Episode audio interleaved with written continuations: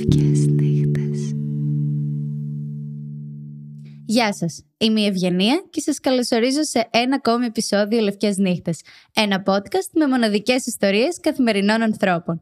Σήμερα έχουμε μαζί μας τη Χριστίνα, η οποία έχει έρθει για να μοιραστεί μια δική της ιστορία σχετικά με τη σχέση της με το φαγητό, πώς την επηρέασε, πώς προέκυψε και πώς είναι τώρα με αυτό. Καλώς ήρθες Χριστίνα. Καλησπέρα παιδιά.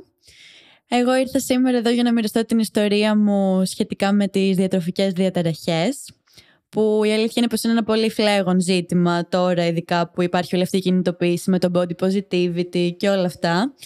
Και θεωρώ ότι είναι πάρα πολύ όμορφο να ακούσει κάποιος αυτή την ιστορία και εύχομαι να φτάσει στο κατάλληλο κοινό που ίσως περνάει κάτι αντίστοιχο, αλλά παράλληλα να το ακούσουν και άλλοι άνθρωποι που ευτυχώς δεν έχουν καμία σχέση με τις διατροφικές διαταραχές και εύχομαι μέσα από την καρδιά μου να μην αποκτήσουν ποτέ από προσωπικό βίωμα.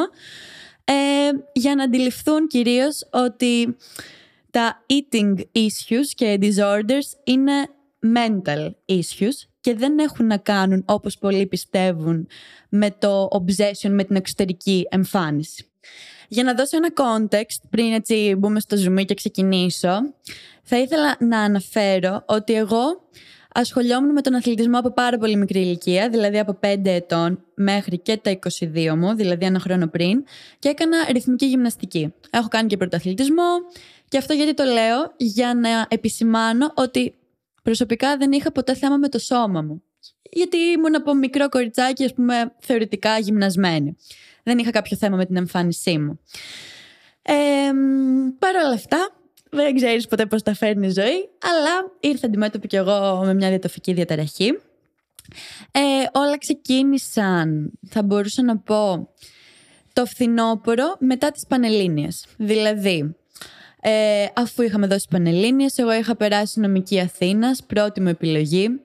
Και να αναφέρω εδώ ότι γενικά πάντα, ας πούμε, ήμουν έτσι στόχο-προσιλωμένη, που θεωρείται θετικό αυτό, αλλά εντάξει.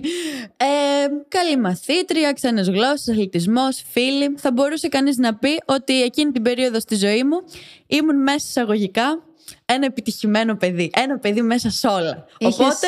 Ναι, υπήρχε αυτό ο σύνδρομος του καλού παιδιού. Έτσι, έτσι, έτσι. Αυτό ακριβώς. Δηλαδή ότι ήμουνα μια χαρά.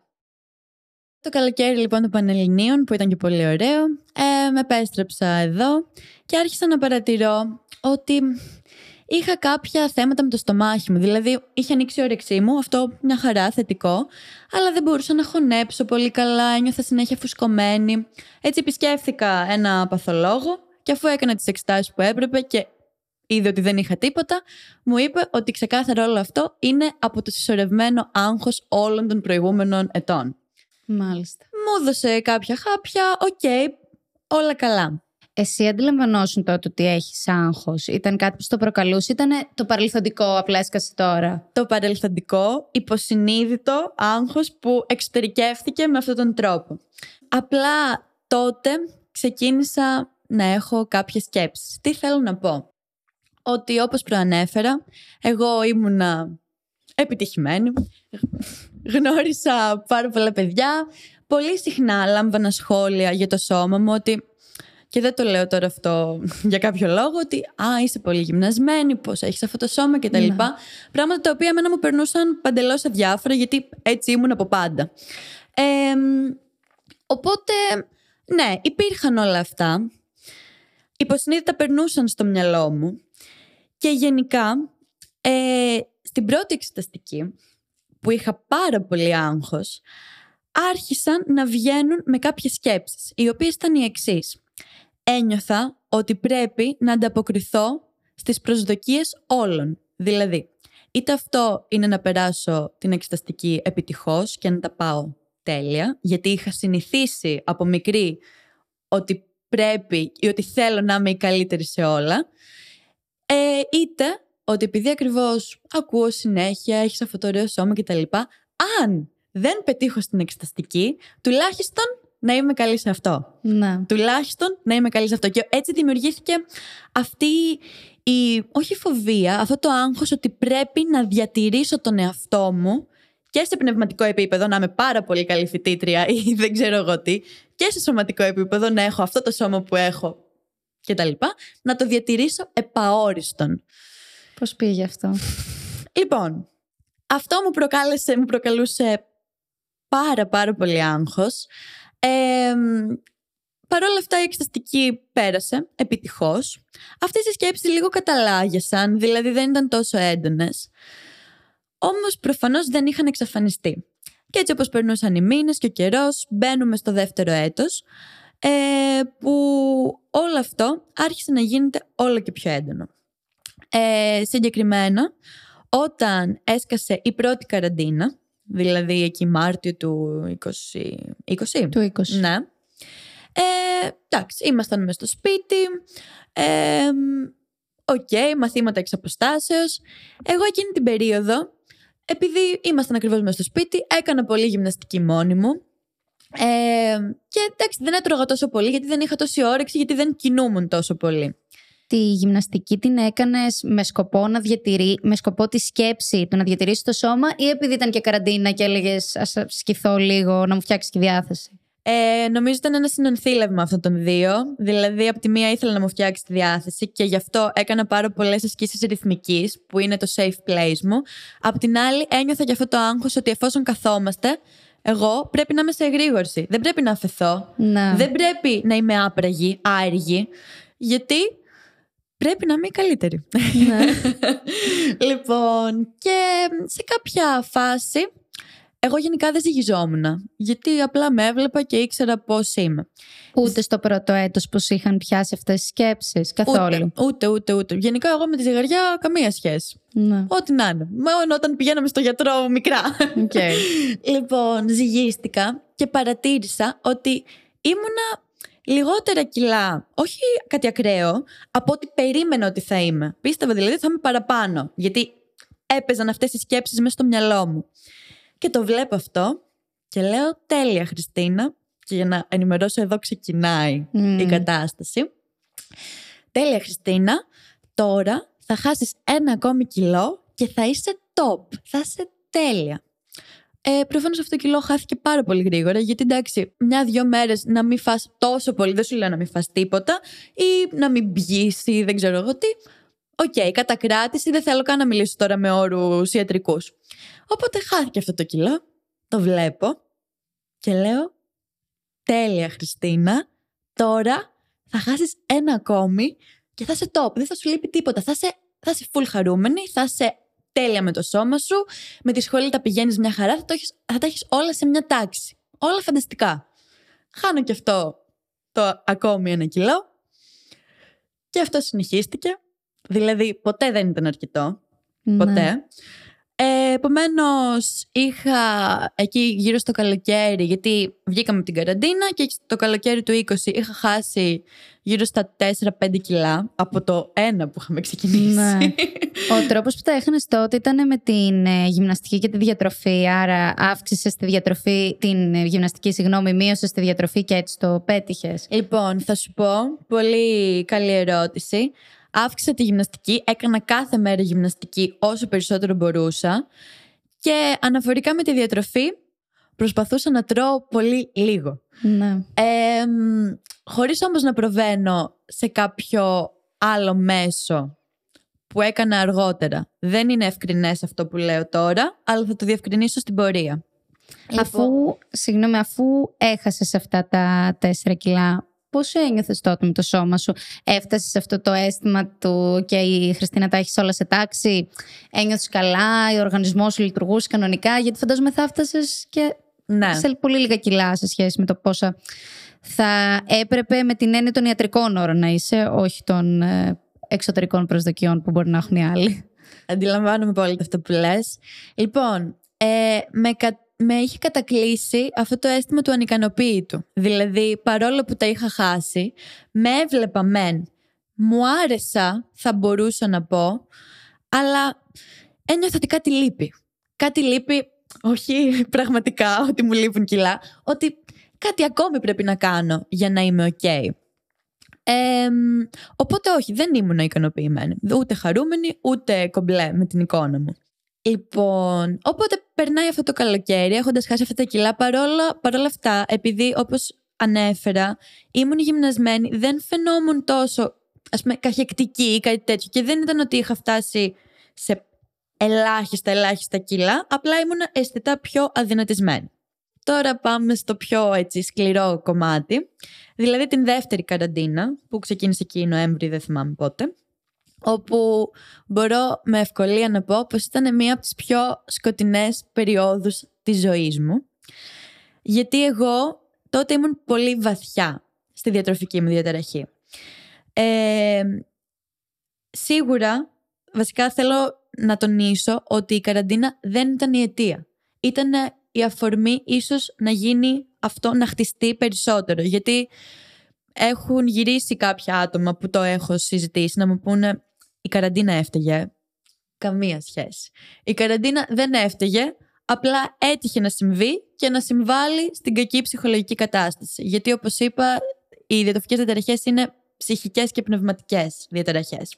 Χωρίς να ξέρω ακόμη πολλά για την ιστορία, νιώθω ότι απλά ήταν ένα πλαίσιο που ευνόησε ό,τι προϋπήρχε να βγει προς τα έξω και από όταν είπες για τη δεύτερη καραντίνα, αυτό που σκέφτομαι είναι ότι σαν άνθρωποι έχουμε πολλά υποσυνείδητα πλαίσια που μας ε, δημιουργούν κάποιες συμπεριφορές. Να πω τώρα ένα παράδειγμα ότι χθες όταν πήγαινε στη δουλειά και παίρνω από ένα δρόμο, τραγουδούσε ένα τραγούδι του Μάμα Μία και συνειδητοποίησα ότι σήμερα που ξαναπέρασε από αυτόν τον δρόμο, την ίδια στιγμή που τον πέρναγα, τραγούδισα το ίδιο τραγούδι γιατί ασυνείδητα το μυαλό μου το είχε συνδέσει.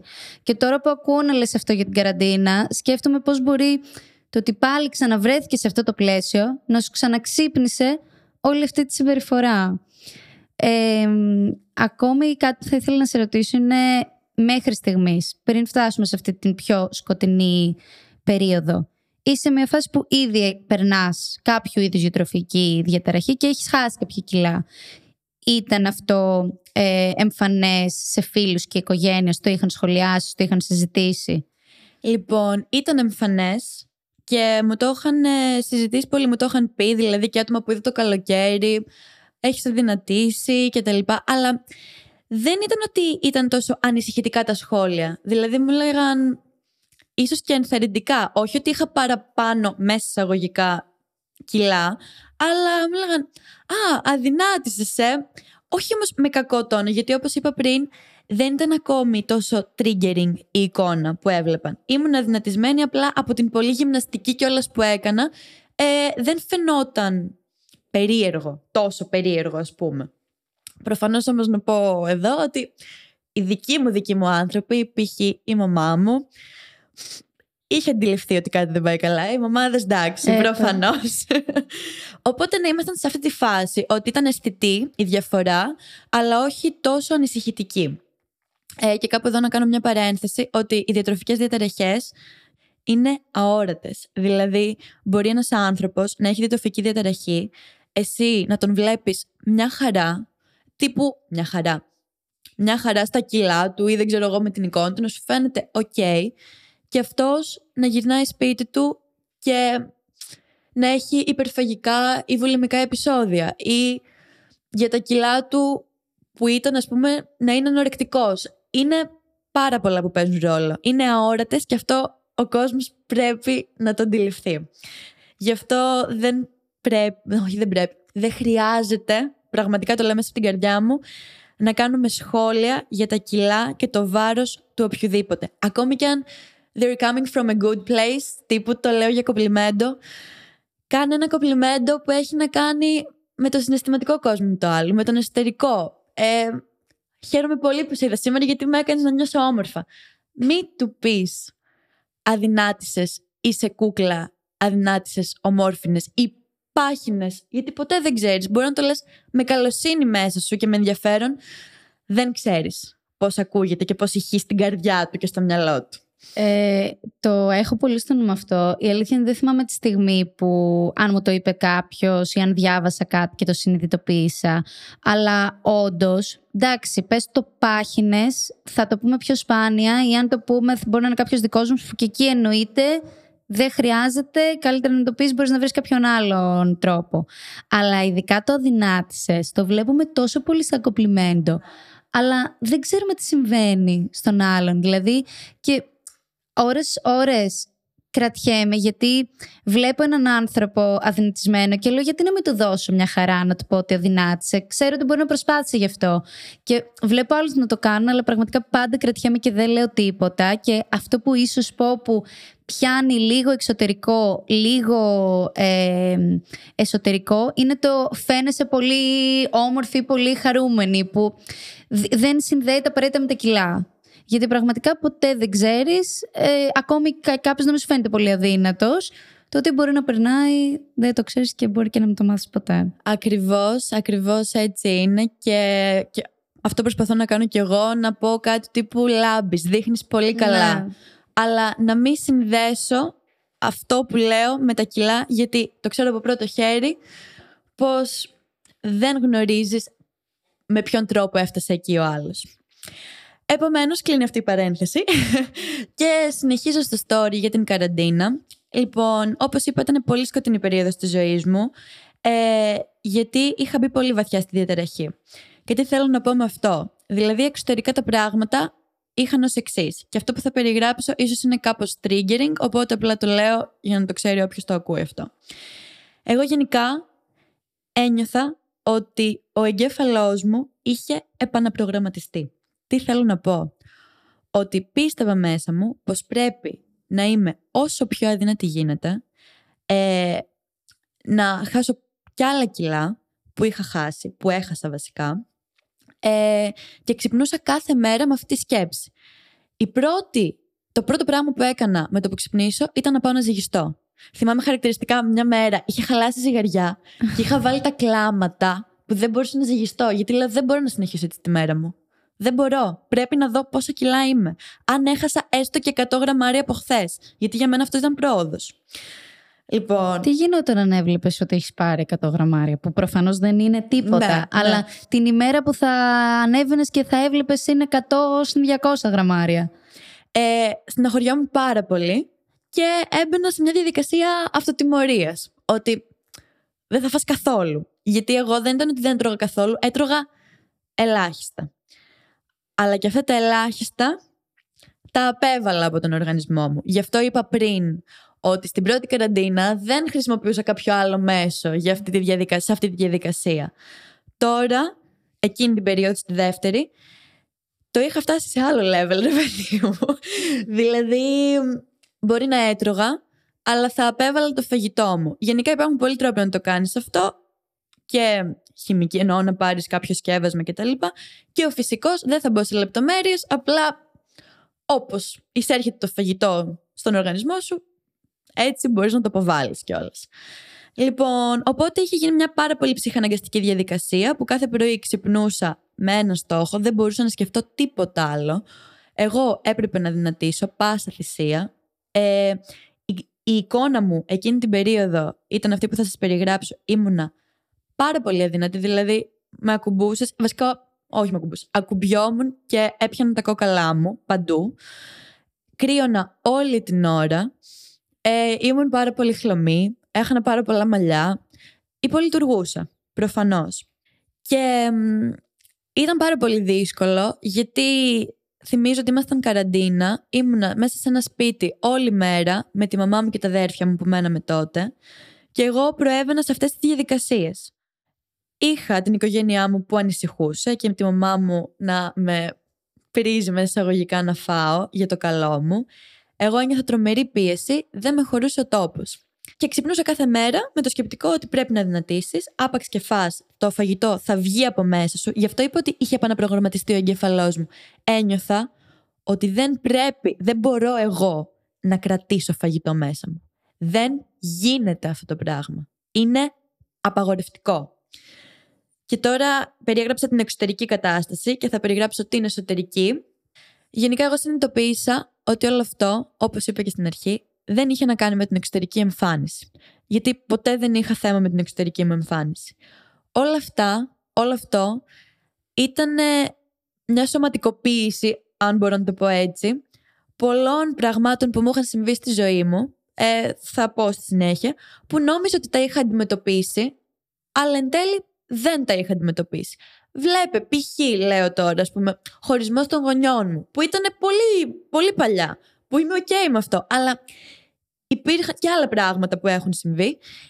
Κάποια πράγματα τα οποία πίστευα ότι έχουν φύγει από τη ζωή μου, τα έχω αφήσει πίσω μου, αλλά εν τέλει, ως ένας άνθρωπος με βαθιά ενσυναίσθηση, ρε παιδί μου, και λόγω του ό,τι γινόταν στην οικογένειά μου ή στους φίλους μου ή γενικά στο περιβάλλον μου, το έπαιρνα πολύ μέσα μου. Υπήρχαν πράγματα τα οποία με βάρεναν πάρα πολύ και ξέσπασαν έτσι. Ξέσπασαν με αυτόν τον τρόπο. Ε, οι προσδοκίες που ένιωθα ότι είχα να κουβαλήσω ως πρώτο παιδί και ναι, παρόλο που να τονίσω για να μην παρεξηγηθώ ότι οι γονείς μου είναι υπέροχοι άνθρωποι και με αγαπάνε πάρα πολύ και ποτέ, ποτέ δεν ήταν καταπιεστικοί μαζί μου, ούτε με μαθήματα, ούτε με τίποτα.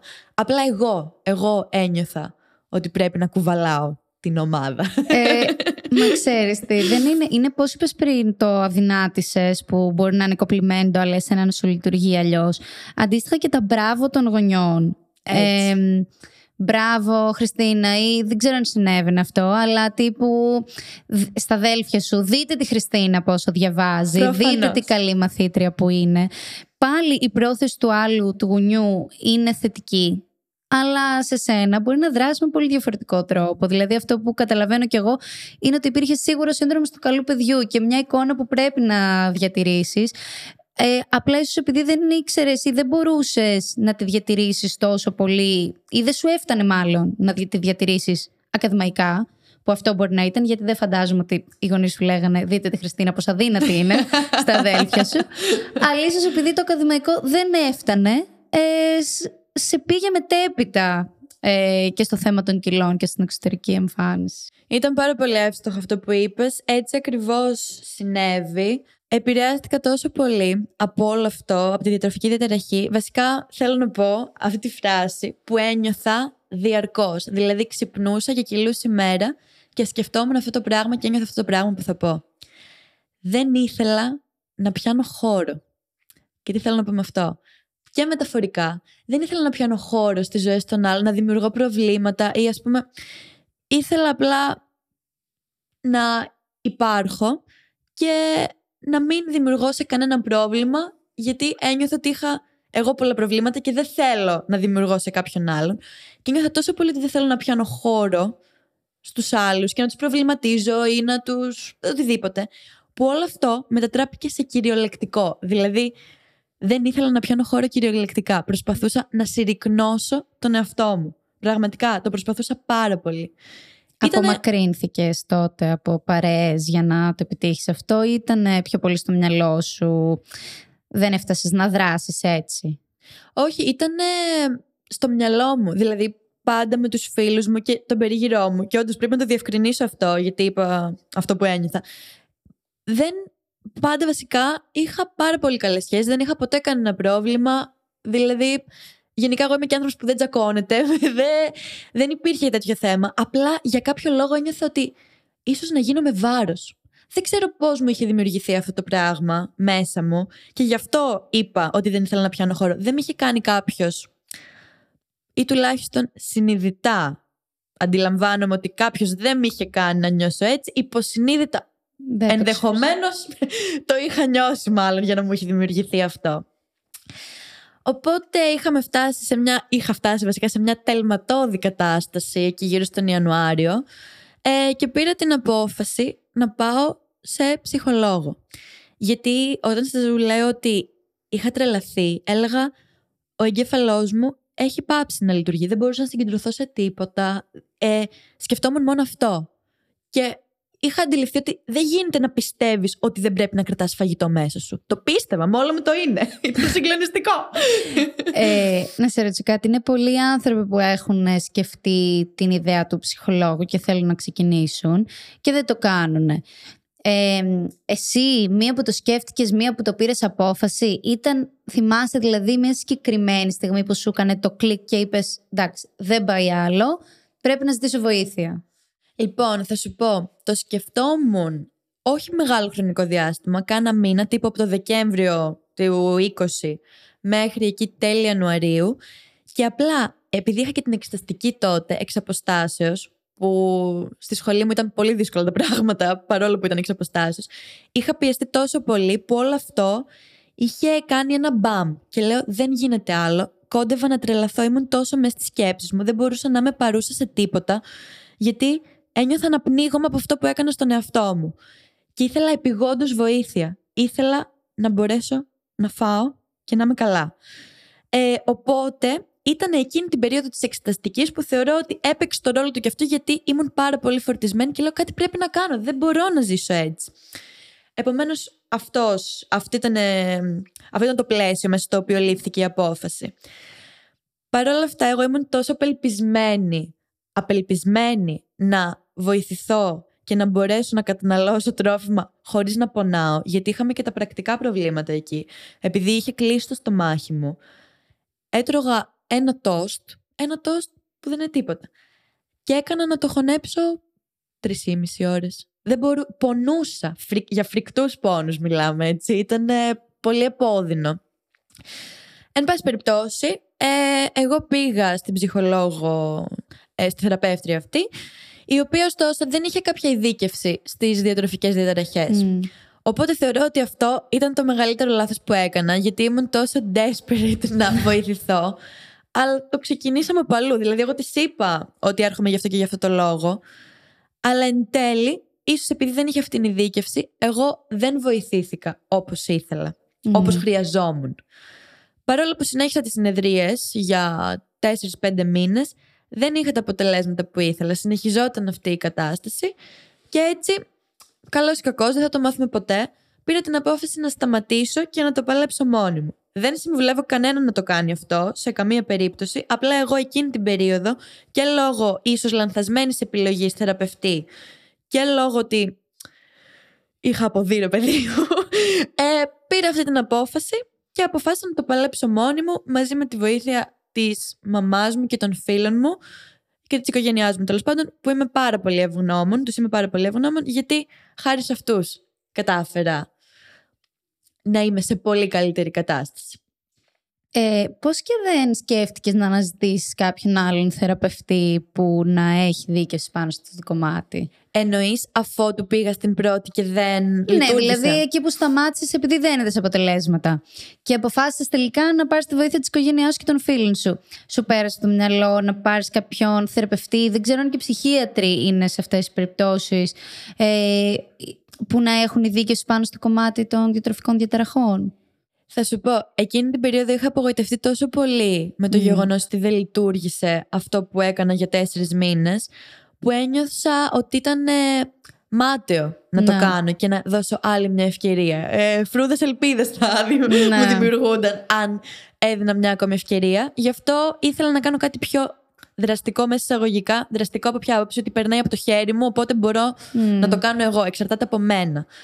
Ε, Ενδεχομένως να ήταν. Βασικά, όχι να ήταν λάθος, αλλά θα ήταν καλύτερο να είχα πάει, γιατί ίσως είχε αντιμετωπιστεί σε πιο μικρό χρονικό διάστημα και σε μεγαλύτερο βάθος όλο αυτό.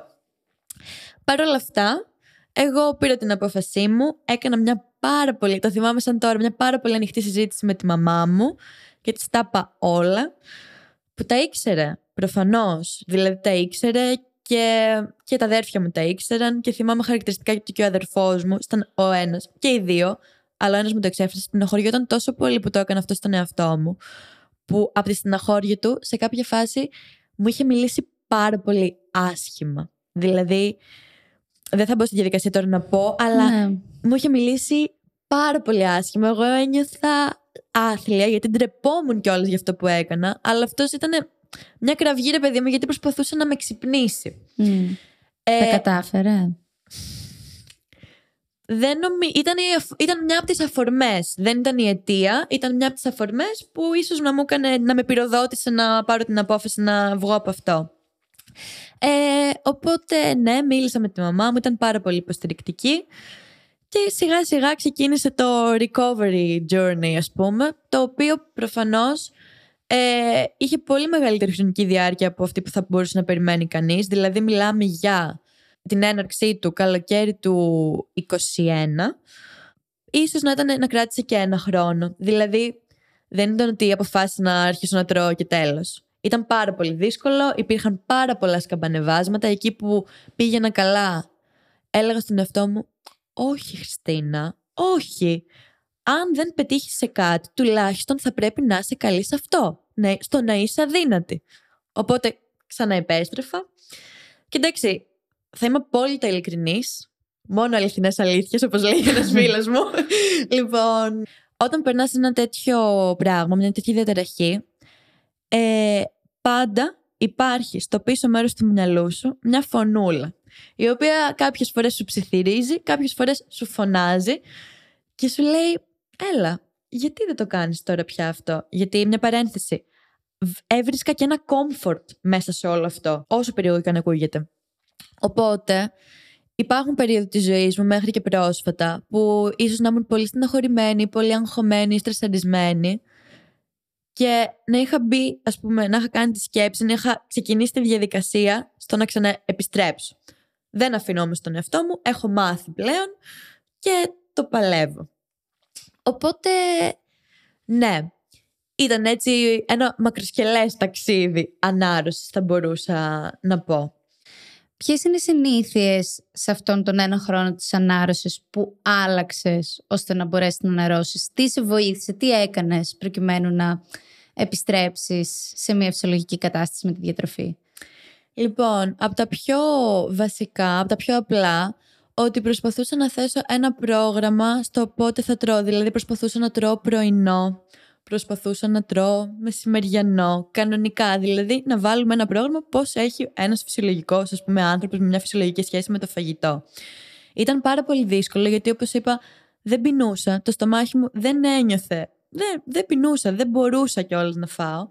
Προσπαθούσα περισσότερο να εξασκήσω το μυαλό μου. Αυτή ήταν η συνήθεια που προσπάθησα δηλαδή να κάνω κτήμα μου, να μιλάω στον εαυτό μου όσο περίεργο και να ακούγεται και να λέω ότι Χριστίνα πρέπει να το κάνεις αυτό, πρέπει να κάνεις υπομονή ακόμη και αν πονάς, να φας λίγο ακόμη για να είσαι σε λίγους μήνες καλά.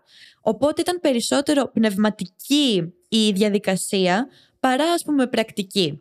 Πολύ σημαντικό ήταν ότι είχα πει στη μαμά μου, γι' αυτό είπα ότι με βοήθησε πάρα πολύ, επειδή δούλευε και από το σπίτι, ότι θέλω να τρώμε μαζί για να με βλέπεις ότι τρώω και να νιώθω ότι είμαι με κάποιον. Ε, που είναι και περίεργο γιατί πολλοί άνθρωποι δεν θέλουν να τρώνε με άλλους αλλά εγώ ήθελα αυτή τη συντροφιά ότι έχω ένα στήριγμα δίπλα μου οπότε ήταν και αυτό κάτι το οποίο με βοήθησε και γενικότερα προσπάθησα να αλλάξω το mindset μου ότι πρέπει να είσαι μικροσκοπική για να χωράς. Όχι, πρέπει να πιάνεις χώρο και growth είναι καλό. Έτσι πρέπει να συμβαίνει. Αυτό, ω επιτοπλίστων. Πέρα από ότι η μαμά σου που φαντάζομαι τη βοήθειά της ήταν πραγματικά πάρα πολύ μεγάλη, υπήρχαν άλλοι άνθρωποι, ίσως και όχι του κύκλου σου, μπορεί να ήταν ένα βιβλίο, ένας influencer, ένας youtuber κάτι, ένα podcast που μπορεί να σε βοήθησε και να σου δώσει ένα παραπάνω κίνητρο. Ίσως το, δεν ξέρω, φαντάζομαι το να ακούσεις ιστορίες άλλων τέτοιων ανθρώπων. Λοιπόν, είναι, αυτή είναι η αγαπημένη μου ερώτηση, αλήθεια. ε, θα πω, θα τη χωρίσω την απάντησή μου σε δύο σκέλη. Στο πρώτο θα αναφερθώ στις φίλες μου και τους φίλους μου που πραγματικά ήταν εκεί για μένα όσο τίποτα, ειδικά οι πολύ πολύ στενές μου φίλες. Ε, δεν έχω λόγια, πραγματικά. Δεν θέλω να κλάψω. λοιπόν, οπότε και αυτές με βοήθησαν πάρα πολύ. Και στο δεύτερο σκέλος. Θα ακουστεί περίεργο, βασικά είναι αντιφατικό, γιατί τα social media ίσως να είναι η απαρχή κάτι κακού, αλλά και η λύση σε ένα πρόβλημα. Και επομένως τι θέλω να πω. Βοηθήθηκα πάρα μα πάρα πολύ από τα social όταν έκανα το εξής. Σταμάτησα να ακολουθώ μοντέλα και πολύ skinny figures ας πούμε ε, και άρχισα να κάνω follow είτε στο Instagram είτε στο TikTok ε, άτομα τα οποία έχουν παρόμοια βιώματα. Είναι βασικά στο ταξίδι αυτό της ανάρρωσης από διατροφικές διδεραχές. Και στο λέω πάρα πολύ ειλικρινά, για μένα αυτό ήταν ίσως και δεν θα πω το μεγαλύτερο βοήθημα, αλλά έπαιξε δραστικό ρόλο στην ανάρρωσή μου. Έβλεπα δηλαδή και ειδικά στο TikTok ε, βιντεάκια από κοπέλες και αγόρια που είχαν διατροφικές διαταραχές, έκαναν αυτά τα what I eat in a day, αλλά όχι αυτά που βλέπουμε τώρα, mm. κατάλαβες, που προσπαθούσαν να φάνε, να, να φάνε θρεπτικά, έλεγαν τα συναισθήματά τους, πώς ένιωθαν, τι σκεφτόντουσαν και ταυτιζόμουν τόσο πολύ και έλεγα κάθε βράδυ που τα έβλεπα αν μπορεί να το κάνει αυτός ή αυτή, τότε σίγουρα μπορώ να το κάνω κι εγώ. Και μου έδωσε τρομερή δύναμη όλο αυτό. Καθώς φτάνουμε σιγά σιγά προς το τέλος, θα ήθελα έτσι να δώσεις κι εσύ μία αφιέρωση όσους μας ακούν και ίσως κάποια συμβουλή σε άτομα που μπορεί να περνάνε το ίδιο ή πώς θα μπορούσαν να αντιμετωπίσουν άτομα που περνάνε κάτι τέτοιο. Λοιπόν, ε, στα άτομα που περνάνε ε, κάποιο είδους διατροφική διαταραχή, θα πω μιλήστε. Ε, πραγματικά εξωτερικεύστε αυτό που νιώθετε και αυτό που σκέφτεστε, γιατί είναι ο μοναδικός τρόπος να βγείτε από αυτή την παγίδα, γιατί όπως προανέφερα είναι όλο μέσα στο μυαλό, δεν έχει να κάνει με την εξωτερική εμφάνιση, είναι στο μυαλό.